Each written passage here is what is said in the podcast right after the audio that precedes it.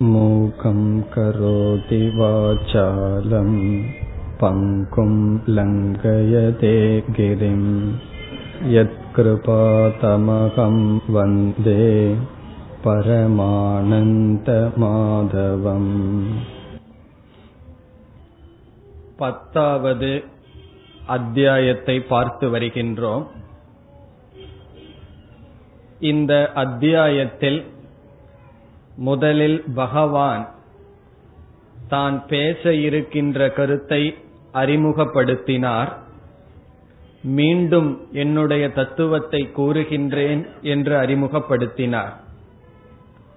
பிறகு தானே இந்த அனைத்து பிரபஞ்சமாகவும் இருக்கின்றேன் என்ற கருத்தை பகவான் விளக்க விரும்புகின்றார். ஏழு ஒன்பது அத்தியாயங்களில் கூறப்பட்ட கருத்தையே பகவான் இங்கு எடுத்து விளக்க இருக்கின்றார்.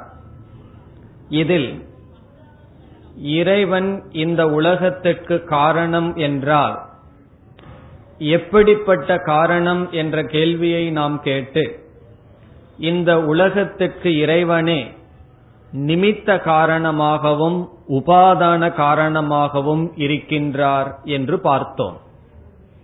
உபாதான காரணம் என்று நாம் பார்த்தது பானை என்கின்ற படைப்புக்கு களிமண் எப்படி உபாதானமோ அதை படைப்பவன் எப்படி நிமித்தமோ அவ்விதம் இந்த பிரபஞ்சத்திற்கு தானே அனைத்து காரணம் என்று பகவான் கூறினார். இதை நாம் புரிந்து கொண்டால் இப்பொழுது பானையை நாம் கையாளுகின்ற பொழுது நாம் உண்மையில் எதை கையாளுகின்றோம் என்றால் அந்த பானையினுடைய உபாதான காரணமான மூல காரணமான களிமண்ணை தான் கையாளுகின்றோம். ஆனால் நாம் களிமண்ணை கையாளுகின்றோம் என்று சொல்ல மாட்டோம். நாம் கையாளுவது களிமண்ணை தான் பானையை எடுத்து வா பானையில் தண்ணீர் இருக்கின்றதா என்ற சொற்களெல்லாம் விவகாரம் பானை என்ற சொல்லில் நடக்கும். ஆனால் உண்மையில் செய்யப்படுவது பார்க்கப்படுவது கொண்டு வரப்படுவது களிமண் தான். இதை நாம் உணர்ந்து விட்டால் இறைவன் இந்த உலகத்துக்கு உபாதான காரணம் என்று சொன்னால் உலகம் ஜெகத் மனிதர்கள் என்ற சொல்லில் நாம் விவகாரம் செய்து வந்தாலும் உண்மையில் நாம் யாருடன் விவகாரம் செய்து வருகின்றோம்? யாரை கையாளுகின்றோம் என்றால் இறைவனைத்தான் கையாண்டு கொண்டு இருக்கின்றோம். பானையை நான் பயன்படுத்துகின்றேன் கையாளுகின்றேன் என்று சொல்லும் பொழுது அதற்கு மூல காரணமான களிமண்ணைத்தான் பார்க்கின்றோம் கையாளுகின்றோம். அதே போல இந்த உலகத்துக்கு இறைவன் உபாதான காரணம் என்றால் இந்த உலகத்தோடு நாம் விவகாரம் செய்யும் பொழுது நாம் இறைவனோடு தான் விவகாரம் செய்கின்றோம். இதைத்தான் பகவான் நமக்கு சொல்ல வர விரும்புகின்றார். இந்த அகில பிரபஞ்சமும் நானாக இருக்கின்றேன். இதை ஒரு வார்த்தையில் பகவான் சொல்லி முடிக்கலாம் சொல்லி முடித்தார். ஏழாவது ஒன்பதாவது அத்தியாயத்தில் ஆனால் நம்முடைய புத்தியில் அவ்வளவு சுலபமாக இந்த கருத்து நிலைக்காது என்று பகவான் உணர்ந்து இந்த முழு அத்தியாயத்தை அதற்காக செலவிடுகின்றார். ஆகவே பத்தாவது அத்தியாயத்தினுடைய சாரம் என்னவென்றால் சர்வம் விஷ்ணுமயம் சர்வம் சிவமயம் என்று சொல்கின்ற சொல் மனதில் உள்ளே செல்ல வேண்டும். ஆகவே பகவான் நானே அனைத்துமாக இருக்கின்றேன் என்று சொல்ல விரும்புகின்றார். இதை பகவான் எப்படி சொல்கின்றார் என்றால் உலகத்தில் மேன்மையான பொருள்களை எடுத்துக்கொண்டு முதன்மையான பொருள்களை எடுத்துக்கொண்டு அது நான் என்று கூறுகின்றார். உதாரணமாக இந்த உலகத்தில் எதெல்லாம் முதன்மையில் இருக்கின்றதோ அதையெல்லாம் பகவான் எடுத்துக்கொண்டு நான் என்று கூறுவதிலிருந்து மற்றதும் தான் என்று கூறுவதற்கு சமமாகின்றது. ஒளி கொடுக்கின்ற பொருள்களில் நான் சூரியனாக இருக்கின்றேன். சேனைகளை ஆட்சி செய்வதில் நான் ஸ்கந்தனாக முருகனாக இருக்கின்றேன் என்றெல்லாம் பகவான் கூற இருக்கின்றார். இவ்விதம் இந்த உலகத்தில் நாம் அன்றாட அனுபவிக்கின்ற பொருள்கள் புராணங்களில் சொல்லப்பட்டுள்ள சில கதைகள் அதில் எது பிரதானமோ அதை எடுத்துக்கொண்டு நான் என்று சொல்றார். அதிலிருந்து என்ன நமக்கு சித்திக்கின்றது? அனைத்தும் ஈஸ்வரன் என்கின்ற பாவம் நமக்கு வருகின்றது ஒருவர் பலவிதமான நகைகளை நமக்கு கொடுக்கின்றார் நம்மிடம் காண்பிக்கின்றார். அதுல பகவான் என்ன சொல்லிடுவார் இந்த நகைகளில் நான் தங்கமாக இருக்கின்றேன் என்று சொல்லிவிட்டால் என்ன கிடைக்கின்றது? எல்லா நகைகளும் பகவானுடைய சொரூபம். அவ்விதம் இந்த உலகத்தில் வெளிப்படுகின்ற பெருமை அதை பகவான் என்னுடையது என்று சொல்கின்றார். ஒருவருக்கு அறிவு வேலை செய்து அறிவில் மேன்மையாக வந்தால் பகவான் சொல்வார் அறிவை உடையவனுடைய அறிவாக நான் இருக்கின்றேன். ஒருவனுக்கு சக்தி இருந்தால் சக்தி உடையவனுடைய சக்தியாக நான் இருக்கின்றேன். ஒரு யோகியானவன் தபம் செய்தால் அந்த தபமாக நான் இருக்கின்றேன். நமக்கு படிப்பறிவு இருந்தால் அந்த அறிவாக நான் இருக்கின்றேன். ஒருவன் வெற்றியை அடைந்தால் அந்த வெற்றியாக நான் இருக்கின்றேன்.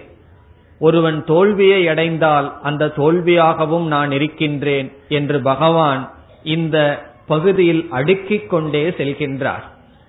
இந்த பகுதிகளில் சிலவற்றை எடுத்து நாம் பார்ப்பதற்கு முன் இவ்விதம் பகவான் கூறுவதனால் என்னென்ன பிரயோஜனம் நமக்கு கிடைக்கும் என்று சுருக்கமாக பார்க்கலாம். முதல் பிரயோஜனம் அதாவது இப்பொழுது நாம் சில பிரயோஜனத்தை வரிசையாக பார்க்கின்றோம். அந்த பிரயோஜனம் என்னவென்றால் இவ்விதம் பகவான் நானே அனைத்துமாக இருக்கின்றேன். இவைகளுள் இதுவாக இருக்கின்றேன். இவைகளுள் இதுவாக இருக்கின்றேன் என்று தன்னுடைய பெருமையை இந்த ஜெகத் முழுவதும் நான் இந்த உலகம் முழுவதும் நானாக இருக்கின்றேன். என்று பகவான் நமக்கு மீண்டும் மீண்டும் கூறுவதை கேட்பதன் மூலமாக என்னென்ன பிரயோஜனம் நமக்கு கிடைக்கும் என்று பார்த்துவிட்டு பிறகு சில உதாரணங்களை எடுத்துக்கொண்டு நாம் பார்க்கலாம். முதல் பிரயோஜனத்திற்கு வருகின்றோம். இவ்விதம் எட்டு பிரயோஜனத்தை இப்பொழுது பார்க்கின்றோம். அது இங்கு சொல்லப்படவில்லை. இந்த எட்டு பிரயோஜனம் இதற்கு மேலும் இருக்கின்றது. நாம் நம்முடைய விசாரத்துக்காக சுருக்கமாக பார்க்கலாம். பிறகு ஸ்லோகங்களுக்குள் சென்று சில உதாரணங்களை எடுத்துக்கொண்டு பகவான் எப்படி பேசுகிறார் என்று பார்ப்போம். ஒவ்வொன்றாக இப்பொழுது பார்ப்போம். நம்ம பார்க்க போறதுக்கு முன்னாடி என்ன பார்க்கிறோம்னு தெளிவா இருக்கணும். பகவான் இந்த உலகமெல்லாம் நான் என்று சொல்வதன் மூலமாக நம்முடைய மனதில் என்ன பலன் நமக்கு கிடைக்கின்றது? இப்படியே சொல்லிட்டு போனா பகவான் மீது பொறாம வருமா? அல்லது நமக்கு என்ன பிரயோஜனம் வருகின்றது? அதை இப்பொழுது பார்க்கின்றோம். முதல் பிரயோஜனம். துவேஷ நிவத்திகி துவேஷம் என்றால் வெறுப்பு. நிவிருத்தி என்றால் நம்மிடமிருந்து சென்றுவிடும். இதுதான் நமக்கு கிடைக்கின்ற முதல் பிரயோஜனம். இந்த உலகத்தின் மீது ஆன்மீக சாதனை செய்பவர்களுக்கு ஆரம்பத்தில் வெறுப்புணர்ச்சி வருவது இயற்கை. முதலில் இந்த உலகம் நமக்கு போகத்தை கொடுக்கும் என்று மூழ்கி இந்த உலகத்தில் இன்பத்தை நாடி சென்றிருந்தோம். ஏதோ நல்ல புண்ணிய பலனினால் இந்த உலகம் நமக்கு சுகத்தை கொடுக்காது இது போகத்தை கொடுத்தாலும் துக்கத்தில் முடியும் என்ற ஞானம் வந்தபிடன் வந்தவுடன் சிலருடைய மனதில் இந்த உலகம் போகத்திற்கான பொருள் அல்ல இந்த உலகம் துக்கமயம் இந்த உலகத்தில் நாம் ஒன்றை எதிர்பார்த்து சென்றால் அது நமக்கு துக்கத்தை கொடுக்கும் என்று இந்த உலகத்தில் ஆரம்ப காலத்தில் அதிக எதிர்பார்ப்புகள் நமக்கு இருந்திருக்கும். நம்முடைய சொந்த பெற்றோர்கள் அல்லது மகன் அல்லது நமக்கு உதவி செய்தவர்கள் உறவினர்கள் இப்படி பலரிடம் பல பொருள்களிடம் மனிதர்களிடம் நமக்கு ரொம்ப எதிர்பார்ப்புகள் இருந்து பிறகு என்ன ஆயிருக்கும்? அவைகளெல்லாம் எப்பொழுது தேவையோ அந்த நேரத்தில் நமக்கு உதவாமல் போவதை பார்த்து நமக்கு வைராகியம் என்கின்ற சாதனை வந்து பிறகு என்ன ஆயிருக்கும் இந்த உலகத்தின் மீது வெறுப்பானது நமக்கு வருவது சகஜம் இயற்கை. நமக்கு அப்படி இந்த உலகத்துல வெறுப்பு வரவில்லை என்றால் பெரியவர்கள் வெறுப்பை தூண்டுவார்கள். இந்த சரீரம் என்பது மலப்பாண்டம். பகவானே சொன்னார் அனித்யம் அசுகம் லோகம். இது சுகமற்றது நிலையற்றது என்று பகவானும் சொன்னார். பெரிய பெரிய மகாத்மாக்கள் நம்முடைய உடலை மற்றவர்களுடைய உடலை இந்த உலகத்தை நிந்தனை செய்வதை நாம் படித்துள்ளோம். இந்த உலகத்தை திட்டுதல் உலகத்தை நிந்தனை செய்தல் இது அவசியமா என்றால் ஆரம்ப காலத்தில் தேவை. காரணம் என்ன? இந்த உலகத்தின் மீது மோகம் இருந்தது அந்த மோகத்தை நீக்க துவேஷமானது நமக்கு பயன்படலாம். பிறகு அந்த வெறுப்பையே மனதில் வைத்துக் கொண்டிருந்தால் நாம் அடுத்த நிலைக்கு அடுத்த படிக்கு செல்ல முடியாது. ஆகவே பகவான் ஆரம்ப காலத்தில் இந்த உலகத்தில் உனக்கு வெறுப்பு வரட்டும் என்று வைராகியத்தை அடைவதற்காக சொல்லப்பட்ட போதிலும் இறுதியில் பகவான் என்ன சொல்கின்றார்? இந்த உலகம் போக சாதனம் என்ற புத்தி நீங்கியவுடன் வெறுப்பு உன்னிடமிருந்து போகட்டும். பிறகு என்ன வர வேண்டும்? அனைத்தும் ஈஸ்வரனுடைய சொரூபம். பார்ப்பது அனைத்தும் இறைவனுடைய சொரூபம் என்று எந்த பொருள் மீதும் எந்த மனிதர்கள் மீதும் உள் மனதில் வெறுப்பானது நம்முடைய மனதில் இருக்கக்கூடாது. அந்த வெறுப்பை நீக்க வேண்டும் என்றால் இந்த அத்தியாயமானது நமக்கு பயன்படும். எப்படி? அனைத்தும் இறைவனுடைய சொரூபம். எனக்கு வாழ்க்கையில் எவ்வளவோ மனிதர்கள் துயரத்தை கொடுத்திருக்கிறார்களே அவர்கள் என்னை ஏமாற்றி இருக்கிறார்களே அவர்கள் மீது எப்படி வெறுப்பை நீக்குவது என்றால் அவர்கள் ஏதோரு காரணத்தினால் எனக்கு துக்கத்தை கொடுத்தார்கள் என்பது உண்மையானாலும் அந்த துயரம்தான் என்னுடைய அறிவை திறந்தது இறைவனை புரிந்து கொள்ள பயன்பட்டது. ஆகவே அதுவும் இறைவனுடைய திட்டமாக நான் கருதுகின்றேன். இப்ப யாரெல்லாம் நமக்கு கஷ்டத்தை கொடுத்திருக்கிறார்களோ இறைவன் அவர்கள் ரூபமாக கஷ்டத்தை கொடுத்து என்னை பண்படுத்தினார். வாழ்க்கையில எந்த ஒரு முன்னேற்றத்தையும் துயரப்படாமல் அடைய முடியாது. ஒரு வளர்ச்சி துயரத்தில் தான் இருக்கும். சிறு வயதுல ஒரு பல்லு வளரும் பொழுதும் கூட ஒரு வழியுடன் தான் இருக்கும். இது இறைவனுடைய திட்டம். இதுதான் இயற்கை. அதனால தான் நீங்க எந்த மகான்களுடைய வாழ்க்கையில பாருங்க கஷ்டப்படாம சோதனைக்கு உட்படாமல் ஒரு நாயன்மார்களோ ஆழ்வார்களோ மகான்களோ கிடையாது. சங்கராச்சாரியார் குருவை நாடி கேரளாவிலிருந்து எவ்வளவு தூரம் பயணம் சென்று போனார் அந்த சிறு வயதில் அவ்வளவு கஷ்டம் ஏன்பட்டார் அதெல்லாம் இறைவனுடைய திட்டம். ஆகவே எனக்கு கஷ்டம் யார் கொடுத்தார்கள்? அவர்கள் மீது வெறுப்பு மனதிலிருந்து நீங்க வேண்டும் என்றால் இறைவனுடைய திட்டமாக புரிந்து கொண்டு ஈஸ்வரனுடைய விபூதி அனைத்தும் ஈஸ்வர சொரூபம் என்று இறைவனுடைய அறி இறைவனுடைய சொரூபமாக நாம் புரிந்து கொண்டால் இந்த உலகத்தின் மீது ஆழ்ந்த மனதில் இருக்கின்ற வெறுப்பானது சென்றுவிடும். பகவான் இந்த பகுதியில சொல்றார் சூதாட்டமாகவும் நான் இருக்கின்றேன்னு சொல்றார். ஆகவே சகுனியாகவும் பகவான் தான் இருக்கின்றார். காரணம் என்ன? அனைத்தும் ஈஸ்வரனுடைய சொரூபம். பாண்டவர்களுக்கு அப்படி ஒரு நிலை தேவைப்பட்டது. சகுனியின் மூலம் வெளிப்பட்டார்.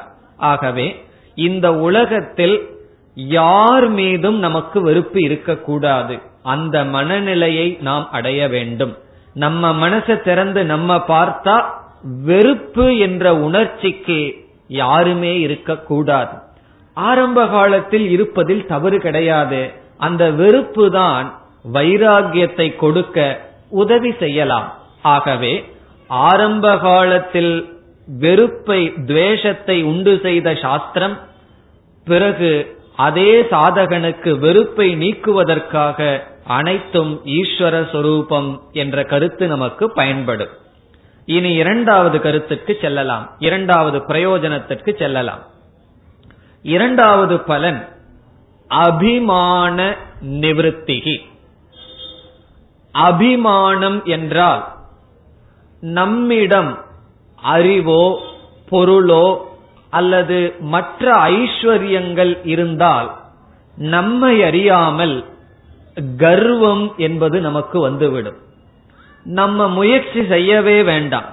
முயற்சி செய்யாமல் நம்மிடம் வருகின்ற குணம் நான் எனது என்கின்ற கர்வம் அகங்காரம் என்று சாதாரணமாக சொல்வார்கள்.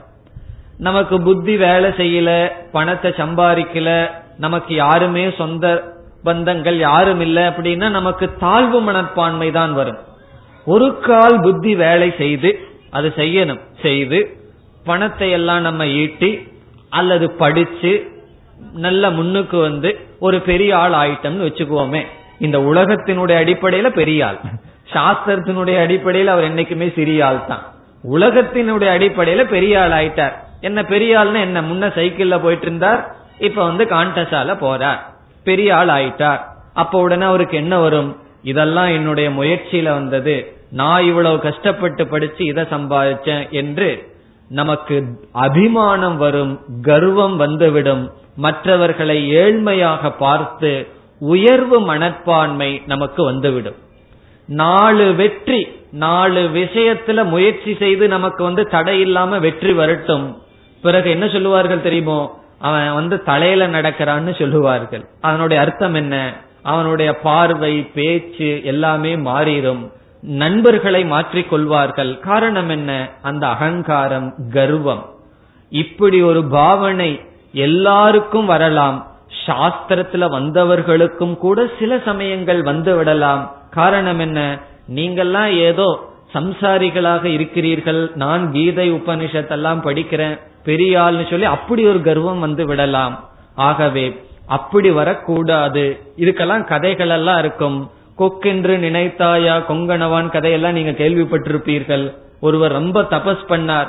கொக்க பார்த்தார் எரிஞ்சது. உடனே அவருக்கு வந்து நான் ஒரு பெரிய தபஸ்விங்கிற எண்ணம் வந்தது.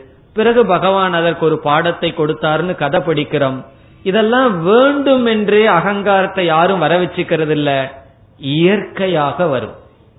அதுக்கு ஒரு நல்ல உதாரணம். நம்ம வந்து ஒரு பயிர் வரட்டும்னு விதைக்கின்றோம். அந்த பயிருக்காகத்தான் தண்ணிய விடுறோம். அந்த பயிர் வரட்டும்னு தான் முயற்சி பண்றோம். ஆனா முயற்சி இல்லாம என்ன வருது? பயிரோடு சேர்ந்து மற்ற முள் செடிகளும் இயற்கையாக வருகிறது. அந்த முள் செடி களைகளுக்காகவா நாம் தண்ணீர் விடுகின்றோம். முயற்சி செய்து அதை வளர்க்கிறோம். பிறகு நம்ம வளர்க்கிறது எது? உண்மையான பயிர். அதை வளர்க்க போய் தேவையில்லாத ஒண்ணு சேர்ந்து வரும். இப்ப சேர்ந்து தேவையில்லாத முள் செடி வருதேன்னு பயிர் செய்ய மாட்டேன்னா சாப்பிடுறது எப்படி? ஆகவே பயிர் செய்ய வேண்டும். களைகள் வர வர அதை நீக்கிறதுக்கு முயற்சி பண்ணணும். அதை வளர்த்துறதுக்கு முயற்சி பண்ண வேண்டாம். அதே போல நல்ல குணங்கள் அடையணும். பொருள் சம்பாதிக்கணும் படிக்கணும் சாஸ்திரம் படிக்கணும் எல்லாம் பண்ணணும். அதற்கு முயற்சி தேவை. ஆனா நம்ம எரியாம முயற்சி செய்யாமல் கர்வம் வரலாம். அப்பொழுது இந்த ஞானம் பயன்படும். பகவான் சொல்றார் உனக்கு ஏதாவது புத்தின்னு ஒன்னு இருந்தா அது என்னுடையது. உன்னுடைய சக்தி என்னை சார்ந்தது. உன்னுடைய வெற்றி என்னுடையது. உன்னுடைய உடல் ஆயுள் அனைத்தும் என்னுடையது என்று இந்த அபிமானத்தை நீக்குவதற்கு பகவான் பேசுகின்ற சொல் நமக்கு பயன்படும். பகவான் சொல்றத நினைச்சு நினைச்சு பார்த்தா நம்ம எதுவும் கர்வப்படக்கூடாது. நமக்கு கிடைச்சிருக்கிறதெல்லாம் ஈஸ்வரன் கொடுத்த பிச்சை. என்கின்ற பணிவு வர வேண்டும். அப்படி பணிவை வளர்த்தி கொள்வதற்கு பகவானுடைய இந்த உபதேசமானது நமக்கு பயன்படும். இது இரண்டாவது பிரயோஜனம். மூன்றாவது பிரயோஜனம் நம்மிடம் ஐஸ்வர்யம் சக்தி ஐஸ்வர்யம் செல்வம் படிப்பு இதெல்லாம் இருந்தா நமக்கு வருவது கர்வம். நம்மை சார்ந்தவர்களிடம் இதை பார்த்தால் இதுவும் நம்மை அறியாமல் வருவது அசூயா அதாவது பொறாமை. பொறாமை எல்லாம் எனக்கு இல்லையேன்னு சொல்லக்கூடாது. ஆழ்ந்து பார்த்தா நம்ம எரியாமல் நமக்குள்ள அவன் உட்கார்ந்துட்டு இருப்பான். ஒரு அறிவு ஐஸ்வர்யம் பொருள் இவைகளெல்லாம் நமக்கு வந்தா கர்வம் வரும். நம்மை சார்ந்தவர்களுக்கு வந்தால் நம்மளுடைய உடன்பிறப்புகளாக இருக்கலாம் மற்றவர்களாக இருக்கலாம் துரியோதனனை கஷ்டப்படுத்துறது எது? அவனுக்கு ஐஸ்வர்யம் இருக்கு. பாண்டவர்களுக்கு காட்ட கொடுத்தோம் அவர்கள் இந்திரபிரஸ்தமா மாதிரி சந்தோஷமா இருக்காங்களே. அந்த பொறாமை பொறுக்க முடியவில்லை. அந்த குணம் நமக்கு வந்து விடலாம். ஆகவே பொருள் நம்ம கிட்ட வந்தாலும் பிரச்சனை.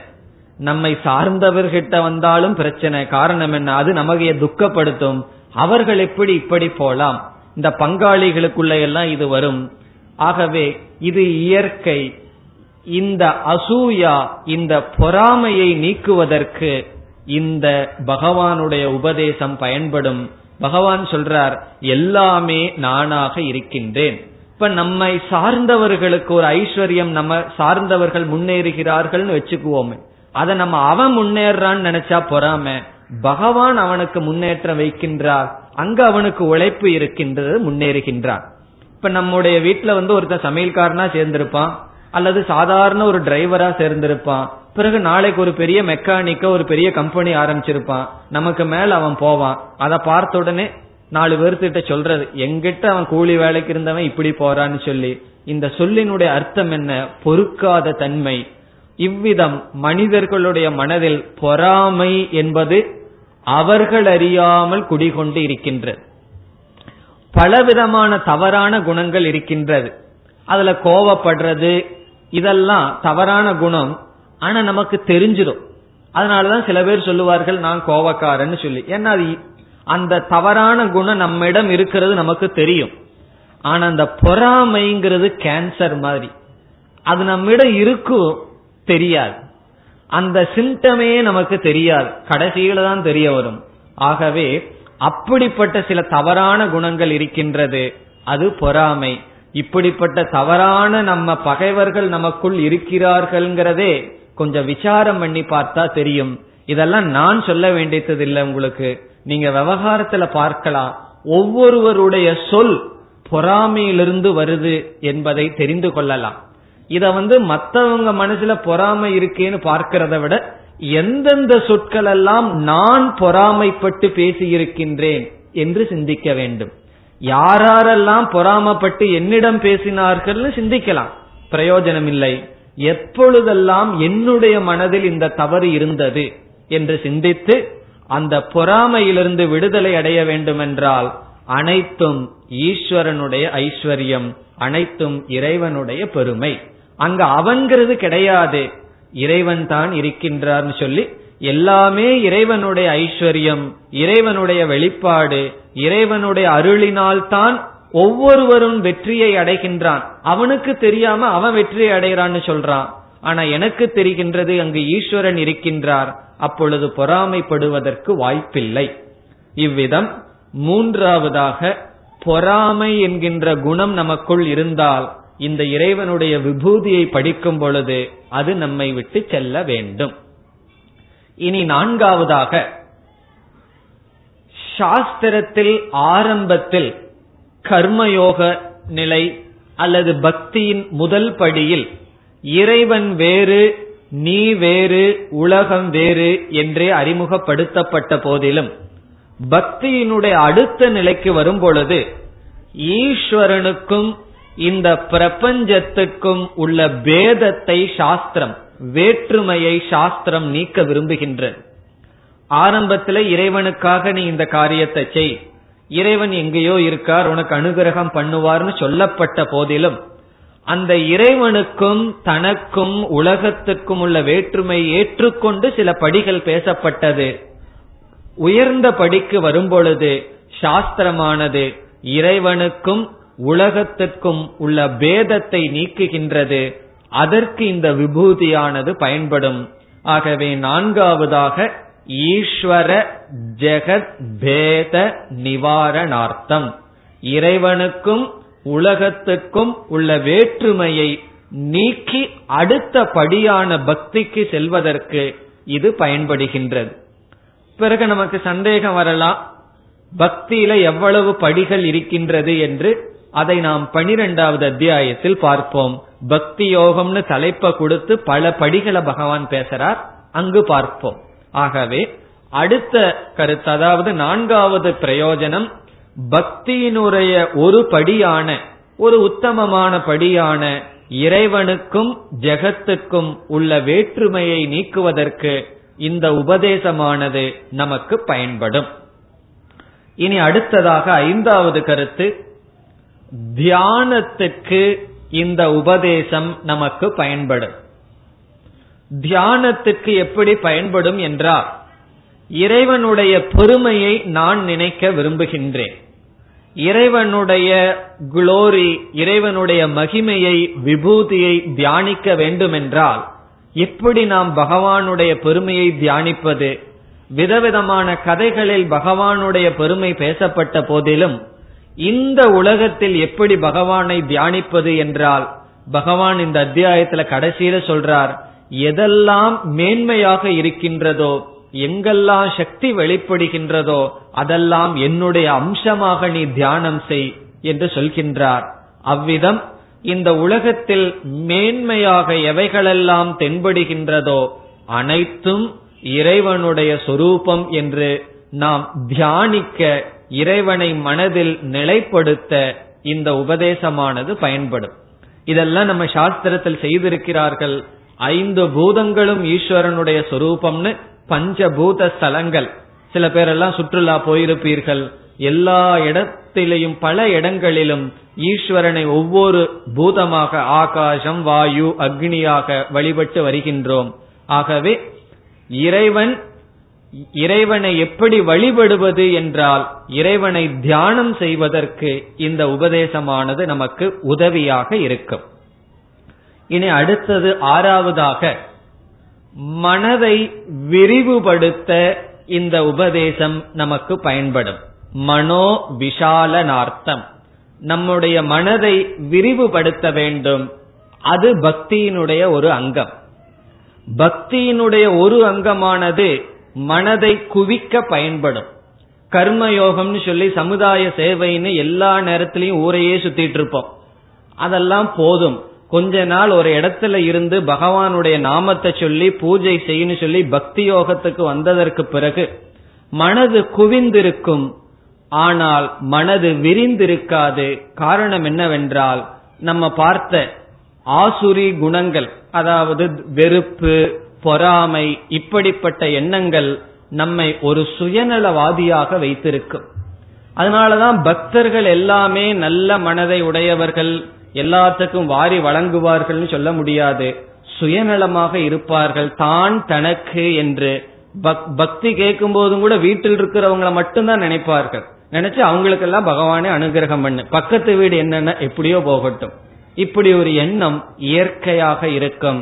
அப்படி அல்லாமல் அனைத்தும் ஈஸ்வரனுடைய சொரூபம் என்று பகவான் சொல்லும் பொழுது நம்முடைய மனதானது விரிவை அடையும் அதற்கு இவைகள் பயன்படும்.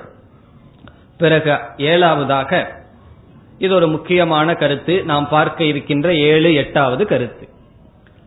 இந்த உலகம் இருமையானது துவந்துவாத்மகம் ஜெகத் என்று கூறுவார்கள். இந்த உலகத்தில் ஏதோ முழுமையான ஒன்றை மட்டும் பார்க்க முடியாது. நல்லது என்றால் கெட்டது என்பது இருக்கும். வெளிச்சம் என்றால் இருள் என்பது இருப்பது போல தர்மம் என்றால் அதர்மம் என்பது இருக்கும். இந்த இருமையை பிரித்து இருமை இல்லாத ஒன்றை நாம் வாழ்க்கையில் பார்த்திருக்கவே முடியாது. பிறப்பு என்றால் இறப்பு சுகம் என்றால் துக்கம் உஷ்ணம் என்றால் குளிர் மானம் என்றால் அபமானம் என்ற விதத்தில் வெற்றி தோல்வி இவ்விதம் எல்லாமே இருமையாக இருக்கின்றது. அந்த இருமையினுடைய உச்சகட்டம் என்னவென்றால் பிறப்பு இறப்புன்னு சொல்லலாம். அல்லது தர்மம் அதர்மம். ஒன்று தர்மம் இனி ஒன்று அதர்மம். வேதாந்தத்துல சூக்மமான கருத்து என்னவென்றால் ஒரு நிலையில் தர்மமும் அதர்மமும் ஒன்றாகவே ஆகிவிடுகிறது. ஆரம்ப நிலையில ஒன்றுன்னு சொல்லிட்டு அதர்மத்தை பின்பற்றக்கூடாது. முதலில் தர்மத்தை பின்பற்றி பிறகு அதர்மத்தை களைந்ததற்கு பிறகு அவனுடைய மனதில் ஒரு அறிவு வர வேண்டும். இந்த இரண்டுமே விவகார நிலையில் இருக்கின்றது. இதை கடந்து செல்ல வேண்டும். ஆகவே தர்மமும் அதர்மமும் சுகமும் துக்கமும் ஒன்றாக்கப்பட வேண்டும். அதை பகவான் இங்கு செய்கின்றார். முதலில் பெருமைகளை எல்லாம் சொல்றார். பிறகு அதர்மத்தையும் சொல்றார். மிருத்யுகு நானே மரணமாக இருக்கிறேன்னு சொல்றார். அனைத்தையும் பிறந்ததாக அனைத்து பிறப்புக்கும் நான் காரணம் சொன்னார். பிறகு பகவான் மெதுவா என்ன சொல்றார்? நானே மரணமாகவும் இருக்கின்றேன்னு சொல்ல போகின்றார். ஆகவே தர்ம அதர்ம இந்த இரண்டினுடைய பேதத்தை நீக்குவதற்கு இது ஒரு படியாக பயன்படும். கீதா சாஸ்திரம் எப்படி முடிகிறது என்றால் சர்வ தர்மான் பரித்தியஜ்ய. எல்லா தர்மத்தையும் விட்டுவிட்டு என்னை சரணடே சரணடைவாயாக சொல்லி முடிக்கிறார். அந்த பதினெட்டாவது அத்தியாய முடிவுக்கு போறதுக்கு பகவான் ஒரு முக்கியமான படி வைக்கின்றார் இந்த இடத்தில். தர்மா தர்மம் இரண்டும் ஈஸ்வரன் உடையதுதான் தர்மம் என்றால் அதர்மம் என்பது கூடத்தான் சேர்ந்து இருக்கும். உடல்ல ஆரோக்கியம் ஒன்னு இருந்தால் பிறகு உடலில் அனாரோக்கியம் அதுவும் தர்மம். கதைகள் எல்லாம் படிப்போம். பகவான் வந்து வயிற்று வழியாங்க கூட இருக்காருன்னு சொல்லி. வயிற்று வழி கொடுத்து சூளை நோய் கொடுத்து ஆட்கொண்டார்னு நாயன்மார்கள் கதையில படிக்கிறோம் அல்லவா பகவான் அவருக்கு எப்படி வந்தாராம்? வயிற்று வழி ரூபமாக வந்து பகவான் ஆட்கொண்டார்னெல்லாம் படிக்கிறோம். அதனுடைய கருத்து என்ன? நோயும் பகவானா இருக்கார் ஆரோக்கியமும் பகவானா இருக்கார். இப்படி தெரிந்து கொள்வதனால் என்ன பலன் என்றால் நோயிலிருந்து நம்ம பாதி துயரம்தான் படுறோம். அந்த நோயை ஏற்றுக்கொள்ளாததனால மனதுல வர்ற துயரம் பாதிக்கு மேல் இருக்கின்றது. இப்ப தலைவலி வர்றதுனால கொஞ்சம் துயரம். அது வந்துடுதே வந்துடுதேன்னு சொல்றதுனால வர்ற தலைவலி நமக்கு மட்டுமல்ல வீட்டில் இருக்கிறவங்களுக்கு எல்லாத்துக்கும் வர வைக்கிறது பெரிய துயரம். இப்ப நமக்கு தலைவலி வந்ததுன்னு சொன்னா நம்ம தலையோட இருந்தா பரவாயில்ல. என்ன செய்வோம் தெரியுமோ? எல்லாத்துக்கிட்டையும் போய் கிரிக்கெட் கமெண்ட்ரி சொல்ற மாதிரி எனக்கு தலைவலிக்குது தலைவலிக்குதுன்னு சொல்லி அவங்களுக்கும் தலைவலியை கொடுக்கிறோம். இதனுடைய அர்த்தம் என்ன? பொறுத்து கொள்ளவில்லை ஏற்றுக்கொள்ளவில்லை சகித்து கொள்ளவில்லை. காரணம் இது அதர்மம்னு நீக்குகின்றோம். அது அதர்மமாக இருந்தாலும் நான் ஏற்றுக்கொள்கின்றேன். ஏற்றுக்கொள்கின்றேன்னா எங்கேயோ போற தலைவலி எடுத்து தலையில போட்டுக்கணும்னு அர்த்தம் கிடையாது. நான் அதர்மத்தை நீக்க முயற்சி செய்கின்றேன். என்னுடைய சக்திக்கு அப்பாற்பட்டு என்னுடைய கைக்கு வந்தால் அதை நான் ஏற்றுக்கொள்கின்றேங்கிற அக்செப்டன்ஸ் ஏற்றுக்கொண்ட துயரமானது அது துயரம் அல்ல. வழி வேற துயரம் வேற. துயரம்ங்கிறது மனதில் இருக்கின்ற சோகம். வலி அப்படிங்கிறது உடம்புக்கு வர்றது. அதை யாருனாலையும் மாத்த முடியாது. அது பிராரப்தம். துயரம்ங்கிறது மனதுல வர்றது. நம்மளே போட்டுக்கொண்ட கட்டுக்கள். அதை நாம் நீக்குவதற்கு பகவானுடைய உபதேசம் நமக்கு பயன்படும். ஆகவே நம்முடைய பல துயரத்துக்கு காரணம் அதர்மத்தை சந்திக்கும் பொழுதுதான். முதல்ல வந்து எப்படியோ என்னமோ நடந்துட்டு போட்டுன்னு இருப்போம். நம்ம தர்மத்துக்கு வர வர அதர்மத்தை நம்மால் ஏற்றுக்கொள்ள முடியாது. இப்ப நம்ம வந்து உதாரணமா வீட்டை வந்து ரொம்ப அசிங்கமா வச்சிருக்கிறோம் வச்சுக்குவோம். எதை எடுத்தாலும் அதை எங்க போடுறோமோ அங்கதான் இருக்கும். அப்படியே இருந்து பழகிட்டோம். ஒரு குப்பை தொட்டி மாதிரி வீடை வச்சு பழகி இருக்கோம்னு வச்சுக்குவோம். ஒண்ணுமே தெரியாது. ஆனா நம்ம வந்து ரொம்ப தூய்மையா எதை எடுத்தாலும் அந்தந்த இடத்துல வச்சு பழகி இருக்கோம் வீட்டுல யாராவது புதுசா வருகிறார்கள் அல்லது குழந்தைகளோ நம்ம சொற்படி நடக்கல. அவங்க வந்து அவர்கள் இஷ்டப்படி நடக்கிறார்கள். அதை பார்த்த உடனே பொறுக்காது. நமக்கோ வயதாயிருக்கலாம். ஏதோ ஒரு காரணத்தினால அதை செய்யறதுக்கு சக்தி இல்லாம போயிருக்கலாம். அல்லது அந்த சூழ்நிலைய தர்மத்துக்கு உட்பட்டபடி நடக்க மாத்த முடியாம நமக்கு இருக்கலாம். ஆனா அந்த சூழ்நிலை நமக்கு விரும்பாத சூழ்நிலையாக இருக்கும். அப்ப மனதுக்கு ஒரு துயரம் வரும். ஒரு கஷ்டம் வரும். அந்த இடத்துல பகவானுடைய உபதேசம் பயன்படும். நம்முடைய கையில கிடையாது. அப்ப என்ன செய்ய வேண்டும்? நான் ஏற்றுக்கொள்ள வேண்டும். ஏற்றுக்கொள்வதுனா தர்மத்தை அனுமதிக்கிறதுன்னு அர்த்தம் இல்ல முதல்ல நம்ம புரியணும் நம்மெல்லாம் பகவானுடைய அவதாரம் அல்ல தர்மத்தை நிலைநாட்ட வருவதற்கு. நம்ம ஒண்ணு தர்மத்தை நிலைநாட்ட இங்க பிறக்கல. தர்மப்படி வாழ்ந்து பழக பிறந்துள்ளோம். அது பகவானுடைய டியூட்டி நம்ம எல்லாம் என்ன நினைச்சுக்கிறோம்? நான் இந்த வீட்டுல எதையாவது ஒன்னு நிலைநாட்டணும்னு நினைச்சிட்டு பகவான் மாதிரி கற்பனை பண்ணிட்டு இருக்கோம் அது வேண்டாம். நம்ம தர்மத்தை நிலைநாட்ட முடியாது. மற்றவர்கள் தவறான வழிக்கு போறாங்க சொல்லி பார்த்தா அவ்வளவுதான் முடியும். அது அவரவர்களுடைய அறிவு பிராரப்தம். அதற்காக எப்படியோ போகட்டும்னு பொருள் அல்ல. நம்முடைய கையில் கிடையாது. சில சமயங்கள்ல தர்மப்படி சூழ்நிலையை அமைக்க முடியும். சில சமயம் நம்மையும் மீறி சில அதர்மங்கள் நடக்கும். அப்பொழுது பகவானுடைய அறிவை புரிந்து கொண்டு நான் ஏற்றுக்கொள்கின்றேன். இதெல்லாம் புராணத்துல பேசப்படுகின்றது. ஜனகருடைய மாளிகை அவருடைய ராஜ்யமானது எரிந்து கொண்டு இருக்கின்றது ஜனகர் பார்த்து என்ன சொல்றார்? நமே தஹ்யதி கிஞ்சன. என்னை எதுவும் எரிக்கவில்லைன்னு சொல்றார். இந்த ராஜ்யம் எரிகின்றது. என்ன இவைகள் எரிக்கவில்லை. காரணம் என்ன? இப்ப நான் அவர் போறதுனால என்ன அவர்னால ஒன்னும் செய்ய முடியாது. அவர் போறதுனால எரி எரிக்கின்ற ராஜ்யத்தை ஒன்றும் செய்ய முடியாது. அப்ப அவரோட இந்த ஞானத்திலிருந்து பேசுகின்றார் இந்த அதர்மமானது என்று என்னை ஒன்றும் செய்யவில்லை. அவ்விதம் தர்ம அதர்ம இரண்டையும் கடந்தவனாக இருக்க வேண்டும். இத கவனமா கேட்கணும். தவறா கேட்டு தவறா புரிந்து கொள்ளக்கூடாது. அதர்மத்தை நாம் அனுமதிக்க கூடாது அதர்மத்திற்கு துணை போகக்கூடாது. தர்மத்தின்படி வாழ வேண்டும். ஆனால் வாழ்க்கையினுடைய சூக்ஷ்மம் என்ன? தத்துவம் என்ன? நம்மை மீறி சில சமயங்களில் அதர்மம் வரத்தான் செய்யும். இப்போ உடம்பு ஆரோக்கியமா இருக்கணும்னு தான் முயற்சி பண்ணணும். நம்மை மீறி அனாரோக்கியம் வரலாம். அதை ஏற்றுக்கொள்ள வேண்டும். சூழ்நிலைகளை தர்மமா வைக்க முயற்சி பண்ணணும். நம்மை மீறி அது முடியவில்லை என்றால் விட்டு விட வேண்டும்.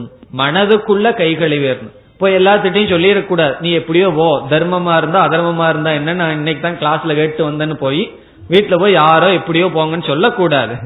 ஆனால் மனதுக்குள் கை கழுவி விட வேண்டும். வெளியே சொல்லிட்டு இருந்தா தப்பா புரிந்து கொள்வார்கள். காரணம் என்ன?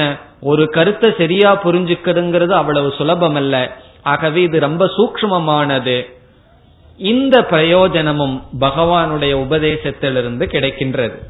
இனி இறுதியாக அத்வைத சித்திகி நம்ம கடைசியில அத்வைத ஞானத்தை அடையணும். அதற்கு பகவானுடைய விபூதியானது நமக்கு பயன்படும். அத்வைதம்னா என்ன? பார்க்கின்ற அனைத்தும் வெறும் தோற்றம் இருப்பது பரம்பொருள் ஒன்றே. அங்கு ஜீவன் ஜெகத் ஈஸ்வரன் என்ற பேதங்கள் கிடையாது. இது கடைசி நிலை. இத சொன்னா சில பேர்த்துக்கு பயம் வந்துடும் ஒண்ணுமே இல்லைன்னா யாருமே இல்லைன்னா என தனியா இருந்திருந்து பயந்துட்டாங்களே. ஆகவே அத்வைதத்தை கண்டு பயந்து கொள்பவர்கள் எல்லாம் உண்டு. உண்மையிலேயே கூட யாராவது இருந்தா தான் ஏதாவது பண்ணிடுவானான்னு பயந்துக்கணும். யாருமே இல்லைன்னா பயந்துக்க கூடாதுதான். ஆனா அப்படி ஒரு பயம் எல்லோருக்கும் இயற்கையாக இருக்கின்றது. அத்வைதம்ங்கிறது மோக்ஷ சாதனை. அந்த மோக்ஷ நிலை அந்த நிலைக்கு பயந்து கொண்டு இருக்கின்ற வரைக்கும் ஈஸ்வரன் ஒருத்தன் இருந்து உன்னை காப்பாத்துவார்னு சொல்லிட்டு இருப்போம். பிறகு கடைசி நிலைக்கு வந்தால் இரண்டு என்பது கிடையாது. என்ன நாசப்படுத்துறதுக்கோ என்ன சந்தோஷப்படுத்துறதுக்கோ இரண்டாவது பொருள் கிடையாது. நான் ஒருவன் மட்டும் இருக்கின்றேன் அல்லது ஈஸ்வரன் மட்டும் இருக்கின்றார். பரபிரம்ம மட்டும் இருக்கின்றது என்ற நிலைக்கு வருவதற்கு பகவானுடைய உபதேசம் நமக்கு பிரயோஜனமாக இருக்கும். இவ்விதம் இப்படியே நம்ம சொல்லிட்டே போலாம். இந்த விபூதினால என்னென்ன பிரயோஜனம்னு சொல்லி சுருக்கமாக சில கருத்துக்கள் பார்த்தோம். மீதி எல்லாம் என்னென்ன? உங்களுடைய ஹோம்ஒர்க் இத படிக்கிறதுனால என்னென்ன பிரயோஜனம் நமக்கு கிடைக்குன்னு நீங்களே சிந்தித்து புரிந்து கொள்ளுங்கள். இப்பொழுது நம்ம என்ன செய்யலாம்? பகவான் எப்படி தன்னுடைய விபூதியை சொல்றாருன்னு பார்க்கலாம். பார்க்க போகின்றோம். சென்ற வகுப்பில் பதினெட்டாவது ஸ்லோகம் வரைக்கும் நம்ம படி பார்த்திருக்கின்றோம். இனி நாம் அதற்கு பத்தொன்பதாவது ஸ்லோகத்திலிருந்து கடைசி ஸ்லோகம் வரை இந்த அத்தியாயம் வரை பகவான் தன்னுடைய பெருமையை சொல்லிட்டே இருக்க. இத சொன்ன உடனே இந்தந்த பிரயோஜனம் இந்த பெருமையை கேட்கறதிலிருந்து நமக்கு கிடைக்கும்னு புரிந்து கொள்ள வேண்டும். என்ன சொல்கின்றார் என்று இப்பொழுது பார்ப்போம். இந்த ஸ்லோகத்திற்கு முன் அர்ஜுனன் பகவானிடம் வேண்டுகோள் விடுத்தான் உங்களுடைய விபூதிகளை மீண்டும் எனக்கு சொல்லுங்கள். விபூதி என்றால் பெருமையை எனக்கு சொல்லுங்கள். கேட்க கேட்க சுகமாக இருக்கின்றது தெவிட்டவில்லை என்று அர்ஜுனன் பகவானிடம் விண்ணப்பம் செய்தார். இப்பொழுது பகவான் பேசுகின்றார் ஹந்த தே கதயிஷ்யாமி திவ்யா ஹியாத்ம விபூதயக. பத்தொன்பதாவது ஸ்லோகத்தில் சொல்றார் என்னுடைய பெருமையை அர்ஜுனா இப்பொழுது நான் உனக்கு சொல்கின்றேன். பிறகு பகவான் சொல்றார் பிராதான்யதக. சிலதை உதாரணமாக நான் உனக்கு கூறுகின்றேன். காரணம் என்ன? அந்தக விஸ்தரஸ்ய நாஸ்தி. என்னுடைய பெருமையை சொல்வதற்கு முடிவே கிடையாது. நான் விஸ்தரமா சொல்ல போனா சொல்லிக்கொண்டே இருக்கலாம். ஆகவே என்னுடைய பெருமைக்கு முடிவு கிடையாது. ஆகவே நான் இந்த உலகத்தில் எப்படியெல்லாம் வெளிப்படுகின்றேன் நான் எப்படியெல்லாம் இருக்கின்றேன் என்று என்னுடைய பெருமையை நான் சுருக்கமாக சிலவற்றை உனக்கு எடுத்துச் சொல்கிறேன்னு சொல்றார். பகவானே சிலவற்றை சொல்றன்னு சொல்றார். நம்ம அதுலயும் சிலவற்றையத்தான் இங்க பார்க்கிறோம். காரணம் என்ன? பிறகு பத்தாவது அத்தியாயமே போயிட்டு இருக்கும் ரொம்ப நாள். ஆகவே சிலதை நாம் உதாரணமாக எடுத்துக்கொண்டு பார்க்கலாம். முதலில் இருபதாவது ஸ்லோகத்திலேயே என்ன பெருமையை சொல்றார்? அகமாத்மா குடாகேஷ சர்வபூத ஆசயஸ்திதக. பகவானுடைய பெருமையை இரண்டாக பிரிக்கின்றோம் முதலில். பகவானே பிரிக்கிறார். முதல் பெருமை என்னவென்றால் அழியாத பிரம்ம தத்துவமாக நான் இருக்கின்றேன். அதுதான் பகவானுடைய முதல் பெருமை. முதல் முக்கியமான முடிவான பெருமை. எல்லா ஜீவராசிகளுக்குள்ளும் அழியாத ஆத்மாவாக நான் இருக்கின்றேன். அதுதான் என்னுடைய பெருமை அர்ஜுனா என்று சொல்றார் இப்ப பகவான் சொல்றார் நம்மிடம் இருக்கின்ற எல்லாமே பகவானுடையது. இப்ப நம்ம வந்து பகவான் ரெண்டா பிரிக்கிறார். ஏற்கனவே ரெண்டாவது அத்தியாயத்திலேயே நம்மளை நம்ம ரெண்டா பிரிச்சோம். ரெண்டாவது அத்தியாயத்துல நம்மளை ரெண்டா பிரிச்சது பத்தாவது அத்தியாயம் வரைக்கும் ஞாபகம் வச்சிருக்கிறது நியாயமானு கேட்க கூடாது அதனால ஞாபகப்படுத்துகின்றேன். நம்ம எப்படி ரெண்டா பிரிச்சோம்? ஒவ்வொரு ஜீவனும் ஆத்மா அனாத்மா இருபது இரண்டினுடைய சேர்க்கைன்னு பார்த்தோம். ஆத்மான்னு சொன்னா அழியாத தத்துவம் அனாத்மான்னு சொன்னா நம்முடைய மூன்று சரீரங்கள். இந்த ஸ்தூல சரீரம் நம்முடைய மனம் பிறகு காரணமான சரீரம் இவைகள் எல்லாம் இப்ப பகவான் என்ன பண்றார்? ஒரு ஜீவனை எடுத்து உன்னுடைய ஆத்மாவாக நான் தான் இருக்கேன் அர்ஜுனான்னு சொல்றார். அப்போ ஆத்மாவினுடைய பெருமையை எல்லாம் என்னுடைய பெருமைன்னு அகங்காரத்தினால கிளைம் பண்ண முடியாது. அகங்காரம் வந்து இது என்னுடையதுன்னு சொல்ல முடியாது. பிறகு அகங்காரம் என்ன சொல்லலாம்? சரி ஆத்மா தான் போயிடுது. மீதியை நான் பார்த்துக்கலாம்னு அகங்காரம் என்ன நினைச்சிட்டு இருக்கோம்? புத்தி என்னுடையது உடல் என்னுடையதுன்னு எல்லாம் நினைக்கும். அப்ப பகவான் என்ன பண்ணுவார்? இந்த அனாத்மாவும் நான் தான் சொல்லுவார். ஆகவே இந்த அகங்காரத்துக்கு பகவான் இருக்கிறதுக்கு இடம் இல்லாம பண்ண போறார் இந்த அகங்காரத்தினுடைய சொரூபம் என்னன்னு ரமண மகரிஷி சொல்லுவார். அது விசாரம் பண்ணா இருக்கிறதுக்கு இடம் இருக்காதான் எப்படின்னு சொன்னா அந்த காலத்துல கல்யாணம் மூணு நாள் நடக்குமா. ரெண்டு பேர்த்துக்கு சம்பந்தம் இல்லாதவன் வந்து உட்கார்ந்து சாப்பிட்டு எல்லாத்திட்டையும் பேசிட்டு இருப்பானா இந்த ரெண்டு பேரும் சேர்ந்து விசாரம் பண்ண ஆரம்பிச்சா அவன் பாக்குறான்னு வச்சுக்குவோமே பெண் வீட்டுக்காரர்கிட்ட நான் ஆண் வீட்டை சேர்ந்தவன் சொல்லலாம். மாப்பிள்ளை வீட்டை சேர்ந்தவன் சொல்லுவான்.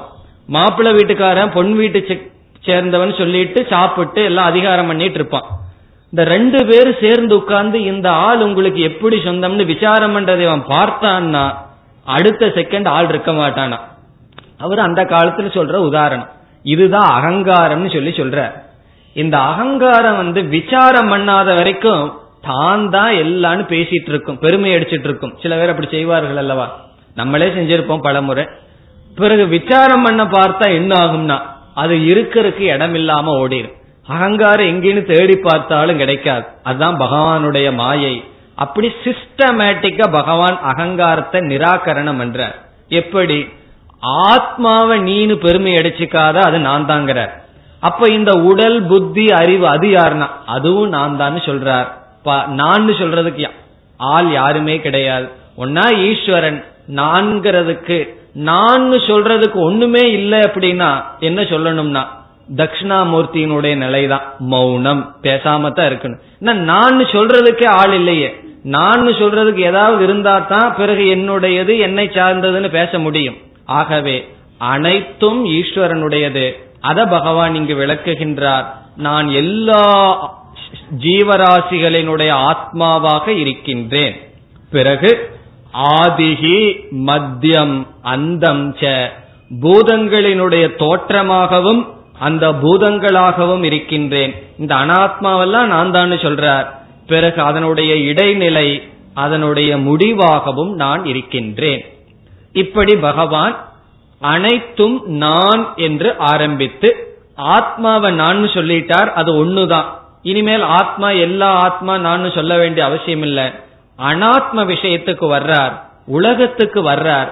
எதெல்லாம் இந்த உலகத்துல நம்ம பெருமையா நினைக்கிறோமோ அதையெல்லாம் நான் நான் பகவான் சொல்லிட்டு வர்றார். சிலவற்றை பார்ப்போம்.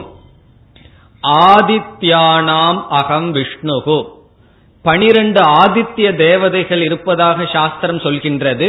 அதில் பிரதான ஆதித்ய தேவதன் தேவதை விஷ்ணு என்று சொல்லப்படும் அந்த விஷ்ணுவாக நான் இருக்கின்றேன். ஆதித்ய தேவதைகளுக்குள் நான் விஷ்ணுவாக இருக்கின்றேன். ஜோதிஷாம் ரவிரம்சுமான். ஒளிகளை கொடுக்கின்ற வெளிச்சத்தை கொடுக்கின்ற பதார்த்தத்துக்குள் நான் சூரியனாக இருக்கின்றேன். அதனுடைய அர்த்தம் என்ன? எதெல்லாம் ஒளிய கொடுக்கின்றதோ அது என்னிடமிருந்து வருகின்ற ஒளி. ஸ்வயம் ஜோதிகி. நான் சுயமாக ஒளிர்ந்து கொண்டு அனைத்து ஒளிகளும் அறிவும் என்னிடம் வருகின்றது. அப்படி ஒளியை கொடுப்பதில் நான் சூரியனாக இருக்கின்றேன். பிறகு இரவு நேரத்தில் ஒளி கொடுக்கின்றதில் நான் சந்திரனாக இருக்கின்றேன். நக்ஷத்ராணாம் அகம் சசி. நட்சத்திரங்கள் என்றால் இரவு நேரத்தில் ஒளியை கொடுக்கின்ற பொருள்களில் நான் சந்திரனாக இருக்கின்றேன். பிறகு வேதானாம் சாமவேதக அஸ்மி வேதங்களில் நான் சாமவேதமாக இருக்கின்றேன். பகவான் எல்லா வேதமாகவும் இருக்கிறார். அந்த வேதத்திலேயே உயர்ந்ததாக சொல்லப்படுவது சாமவேதம். காரணம் சாமவேத வேதமானது மற்ற வேதங்களே சாம கானத்துடன் ஒரு விதமான பாடலுடன் பேசப்படுவது சாமவேதம். ஆகவே ரிக் மந்திரம் யஜுர் மந்திரங்கள் சாமவேதத்தில் ஒரு விதமான பாடலுடன் கூறப்படுவதனால் பகவான் சொல்றார் வேதங்களில் சாமவேதமாக நான் இருக்கின்றேன். பிறகு தேவானாமஸ்மி வாசவக தேவர்களுக்குள் நான் இந்திரனாக இருக்கின்றேன். எல்லா தேவனும் பகவான் தான். அதுல நான் இந்திரனாக வெளிப்படுகின்றேன். அது என்னுடைய பெருமை. இப்ப இந்திரனுக்கு கர்வம் வந்ததுன்னு வச்சுக்குவோம். நான் வந்து தேவர்களுக்குள்ளேயே பெரிய ஆள். இந்த டிவி எல்லாம் பார்த்தா படிக்கிற சில சமயம் பார்ப்போமே. இந்திரனுக்கு திடீர்னு கர்வம் வந்துடும் சொல்லி. அப்ப அந்த இந்திரன் இந்த வார்த்தையை படிச்சிருந்தாருன்னா கர்வம் வந்திருக்காது. காரணம் என்ன? ஓ அது பகவான் தான் இந்திரனா இருக்கார். ஆகவே தேவர்களுக்குள் நான் இந்திரனாக இருக்கின்றேன். பிறகு இந்திரியங்களுக்குள் நான் மனமாக இருக்கின்றேன். இந்த ஐந்து ஞானேந்திரியங்கள் இருக்கு. பிறகு இனி ஒரு இந்திரியம் மனம். இந்த மனம்ங்கிற உதவி இல்லைன்னா கண்ணு காது எதுவும் செயல்படாது. இப்போ உங்களுடைய மனம் காது வழியாக இருக்கும் பொழுது வேறு விதமான இந்திரியங்கள் இருந்தாலும் இல்லாதது ஆகின்றது. ஆகவே இந்திரியங்களுக்குள் நான் மனமாக இருக்கின்றேன். பூதானாமஸ்மி சேதனா. எல்லா ஜீவராசிகளினுடைய அறிவாக நான் இருக்கின்றேன். சேதனான இன்டெலிஜென்ஸ் யாருக்காவது ஒரு அறிவு இருந்தால் பகவான் சொல்றார் அந்த அறிவாக நான் இருக்கின்றேன். இப்ப நமக்கு ஏதாவது ஒரு அறிவு இருந்து அறிவை பயன்படுத்தி வாழ்க்கையில முன்னுக்கு வந்தோம்னா அந்த அந்த அறிவாக பகவான் இருக்கிறார். நம்ம ஜஸ்ட் கற்பனை பண்ணி பார்ப்போம். ஒரு முறை ஒரு டாக்டர் கூட்டியிருந்தார் கூட்டிட்டு போனார்னு பைத்திகார் ஆஸ்பத்திரிக்கு நான் போயிருந்தேன். எங்க ஒரு இடத்துல இருக்கு. அவங்களை எல்லாம் பார்க்கும் பொழுதுதான் பகவான் நமக்கு மனம்ங்கிற பெரிய ஒன்ன கொடுத்திருக்காருங்கிற உண்மை விளங்குது. நம்ம ஒரு ரெண்டு நிமிஷம் கற்பனை பண்ணுவோம். திடீர்னு இப்ப நமக்கு மனசு பைத்தியம் பிடிக்குதுன்னு வச்சுக்குவோமே. பிடிக்க வேண்டாம். உதாரணத்துக்கு தான் கற்பனை தான். எப்படி இருக்கும்? நம்ம மீது அன்பு செலுத்தியவங்க எல்லாம் எப்படி பார்ப்பார்கள்? என்ன ஆகும்னு கற்பனை பண்ணி பார்த்தா என்ன தெரியும்னா இப்ப பகவான் வந்து பைத்தியம் பிடிக்காம வச்சிருக்காரு. அது வரும் பகவானுடைய அனுகிரகம். இப்ப மனசு நல்லா இருந்து அறிவு நல்லா இருக்கிறதுனாலதான் அனைத்தும் செயல்படுகிறது. பகவான் சொல்றார் அதற்கு காரணம் நான் தான் எதுவுமே உன்னுடையது நான் பெருமை அடிச்சுக்காதன்னு சொல்றார். அனைத்தும் நானாக இருக்கின்றேன். உன்னுடைய அறிவு என்னிடமிருந்து என்னுடைய அனுகிரகத்தினால் இருக்கின்றது. பிறகு ருத்ரானாம் சங்கரஸ்சாஸ்மி. ருத்ரர்கள்னு பதினோரு தேவதைகள். அதில் சிவபெருமானாக சங்கரனாக நான் இருக்கின்றேன். அடுத்தது மேரு சிகரிநாமகம் பெரிய பெரிய மலைகளுக்குள் மேருமலையாக நான் இருக்கின்றேன். சேனானி நாம் அகம் ஸ்கந்தக. சேனைகளை நடத்தி செல்பவர்களுக்குள் நான் முருக கடவுளாக இருக்கின்றேன். எல்லாம் நான் சொல்ற. இதெல்லாம் கேட்டதுக்கு அப்புறம் நமக்கு வந்து பூஜை அறையில பயம் வந்துடக்கூடாது சில பேர்த்துக்கு அந்த பயம் வந்துடும் கிடைக்கிற கேலண்டர் எல்லாம் மாட்டி வச்சுட்டு கற்பூரத்தை காட்டும் போது முருகர்கிட்ட போகும்போது அரவஞ்சிடுதுன்னு சொன்னா ஐயோ பகவான் முருகர் கோவிச்சுக்குவாரா விநாயகர் கோவிச்சுக்குவாரா இப்படி எல்லாம் ஒரு பயம் எல்லாம் வந்துடும் காரணம் என்ன? இந்த கடவுள் வேற அந்த கடவுள் வேறன்னு நம்ம நினைச்சுக்குவோம். அல்லது கோயிலுக்குள்ள வந்தா மூலஸ்தானத்தை மட்டும் கும்பிட்டு போனா சின்ன கடவுள்களை நம்ம மேல கோவிச்சுக்குவாங்களான்னா நேரம் இருந்தா அங்க போலாம் இல்லைன்னா எல்லாம் ஒரே கடவுள். அதுல பேதம் வரக்கூடாது. ஆகவே நான் முருகக் கடவுளாக இருக்கின்றேன். பிறகு சரசாமஸ்மி சாகரக. சாகரமாக கடலாக நான் இருக்கின்றேன். ரிஷிகளுக்குள் பிருகு பிருகு ரிஷியாக நான் இருக்கின்றேன். அக்ஷரங்களுக்குள் ஓங்காரமாக நான் இருக்கின்றேன். எத்தனையோ சொற்கள் இருக்கின்றது. அதில் நான் ஓங்கார சொரூபமாக இருக்கின்றேன். அடுத்தது சொல்ற யக்ஞானாம் ஜபயக்ஞோஸ்மி. யக்ஞங்கள் என்றால் வழிபாடு சாதனைகள் யாகம் யக்ஞம். அந்த யக்ஞங்களுக்குள்ளேயே எத்தனையோ யக்ஞம் இருக்கு சோகம் சோமயாகம் இருக்கு அக்னிகோத்திரம் இருக்குன்னு எத்தனையோ யாகங்கள் கணபதி ஹோமனம் எல்லாம் நம்ம கேள்விப்படுறோம் அல்லவா? எத்தனையோ யாகங்கள் நம்மை தூய்மைப்படுத்த சாதனையாக சொல்லப்பட்டுள்ளது. அதுல பகவான் சொல்றார் அதுல உயர்ந்த ஒரு யஜ்யம் இருக்கின்றது. அந்த யஜ்யத்தை ஒருவன் செய்தால் அவன் தூய்மை அடைவான் அந்த உயர்ந்த யஜ்யம் என்னவென்றால் ஜப யஜ்யம் என்று சொல்றார் பகவான். ஜப யஜ்யம்னு சொன்னா பகவானுடைய நாமத்தை மனதில் ஜபம் செய்தல் சொல்லிக்கொண்டே இருத்தல் அந்த யஜ்யமாக நான் இருக்கின்றேன். ஏன்னா மற்ற யஜ்யங்களுக்கெல்லாம் பொருள் தேவை திரவியம் தேவை செய்து வைக்கிற ஆள் தேவை சில ஹிம்சைகள் எல்லாம் நடக்கும். ஆனா ஜப யஜ்யத்துல அஹிம்சை ஒரு ஹிம்சையும் நடக்காது. பெரிய அஹிம்சை என்ன தெரியுமோ? அந்த நேரத்துல மத்தவங்களுக்கு தொந்தரவு பண்ணாம நம்ம போய் தனியா உட்கார்ந்துட்டு இருப்போம் ஆகவே அதுவே ஒரு பெரிய அஹிம்சை தான். இப்ப ஜப யஜ்யம் எல்லா யஜ்யத்துக்குள்ளும் உயர்ந்தது. இதுல இருந்து நம்ம என்ன செய்யணும்னா நம்ம மனதை அடக்கிறதுக்கு ஜப யக்கியம் தான் செய்ய வேண்டும். ஏதோ ஜப யக்கியம்னா புதுசா பெருசா ஏதோ சொல்றாங்கன்னு அர்த்தம் இல்ல. பகவானுடைய நாமத்தை மனதிற்குள் சொல்லிக்கொண்டே இருப்பதற்கு ஜப யஜ்யம் என்று பெயர். பகவானுடைய நாமத்தையே சொல்லிட்டு இருக்கணும் அப்படி சொல்லிக்கொண்டு இருந்தால் மனதிற்கு ஒரு சக்தி வரும்.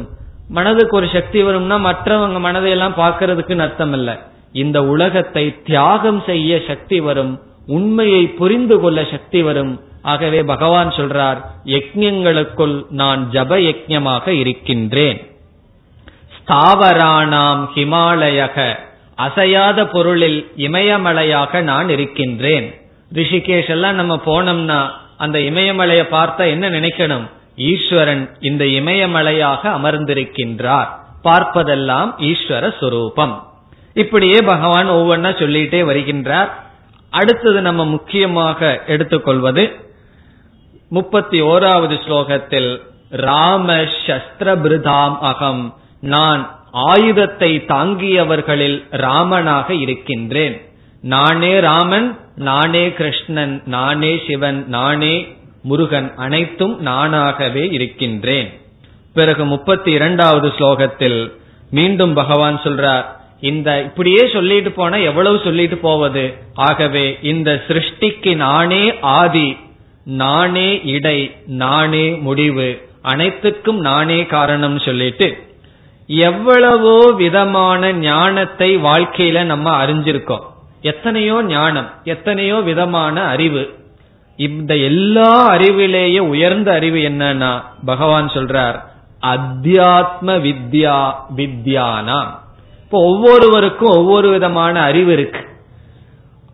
எத்தனையோ விதமான அறிவு இருக்கின்றது. அந்த அறிவிலேயே உயர்ந்த அறிவை பகவான் எடுத்துக்கிறார். அது ஆத்ம ஞானம் அந்த ஆத்ம ஞானமாக நான் இருக்கின்றேன்னு சொல்றார். ஆகவே அத்தியாத்ம வித்யான்னு சொன்னா ஆத்ம ஞானம் அந்த ஞானமாக நான் இருக்கின்றேன். பிறகு வாதம் செய்பவர்களுடைய வாதமாக நான் இருக்கின்றேன். சில பேர் வாதம் பண்ணா அதுவும் பகவான் தான் புரிந்து கொள்ள வேண்டும். முப்பத்தி மூணாவது ஸ்லோகத்தில் அக்ஷராணாம் அகாரோஸ்மி எழுத்துக்களில் நான் ஆ என்ற சொல்லாக இருக்கின்றேன். இதனுடைய பொருள் என்னவென்றால் நம்ம ஏதாவது ஒரு எழுத்த உச்சாரணம் பண்ணணும்னா எந்த முயற்சியும் இல்லாமல் வாய திறந்து ஒரு சப்தத்தை போட்டா அது ஆ என்றுதான் வரும். பிறகு முயற்சி செய்தா இ உ ஏ என்றெல்லாம் மாறும். சப்தம்னு வந்தா அது ஆ. அதனால சாஸ்திர இலக்கண சாஸ்திரத்தில் கூறுவார்கள் இந்த அகாரம்தான் மற்ற சொற்களுக்கு மற்ற சப்தங்களுக்கு உபாதான காரணம். இப்ப அந்த வார்த்தையை சொன்னா உங்களுக்கு புரியும். அகாரம் உபாதான காரணம்னா ஆ என்ற மூல சப்தம்தான் அனைத்து சப்தமாக மாறி இருக்கின்றது ஆகவே என்னென்ன சப்தத்தை கேட்கிறோமோ அதெல்லாம் ஈஸ்வரனுடைய கோயில் மணின்னு சொல்றது போல ஈஸ்வரனுடைய சப்தங்கள். யாராவது நம்ம திட்டுனா இந்த உடனே இந்த அறிவு நமக்கு ஞாபகம் வரணும். திட்டுறாங்களேன்னு சொல்லக்கூடாது. பகவான் நமக்கு அர்ச்சனை பண்றார். பகவான் அப்படித்தானே எடுத்துட்டார். சிசுபால வந்து கிருஷ்ணன் கிட்ட பேசிட்டு இருக்கும் போது பகவான் என்ன நினைச்சிருப்பார்? எத்தனையோ பக்தர்கள் சகசரநாமம் அப்படின்னு அர்ச்சனை பண்ணுவார்கள். இந்த பக்தனும் அர்ச்சனை பண்ணிட்டு இருக்கான்னு சந்தோஷமா இருந்தார். அப்படி யாராவது திட்டுனா பகவானுடைய சொல். கோவம் நமக்கு வரக்கூடாது.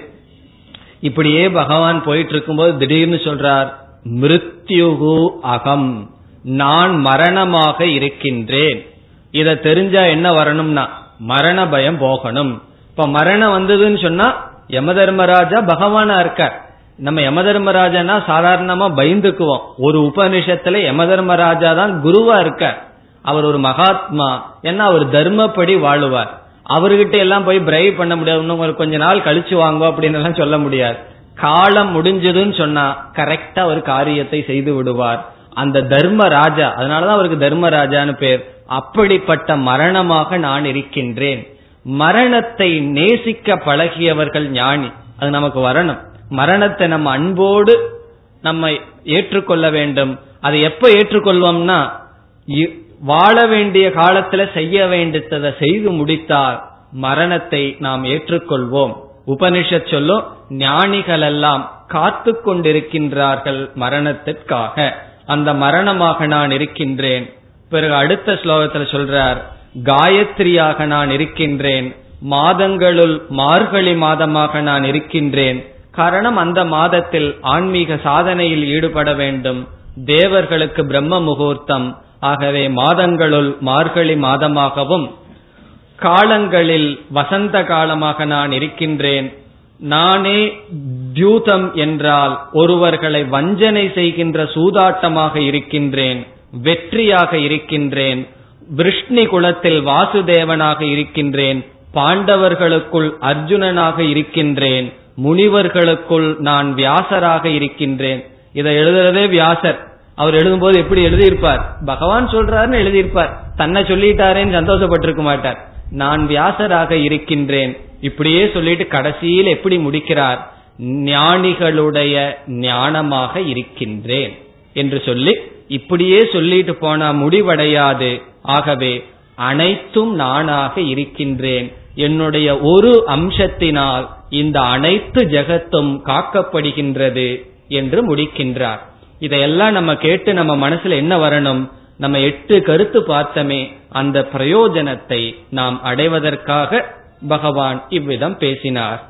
இனி நாம் அடுத்த வகுப்பில் பதினோராவது அத்தியாயத்திற்கு செல்லலாம். ஓம் போர் நமத போர்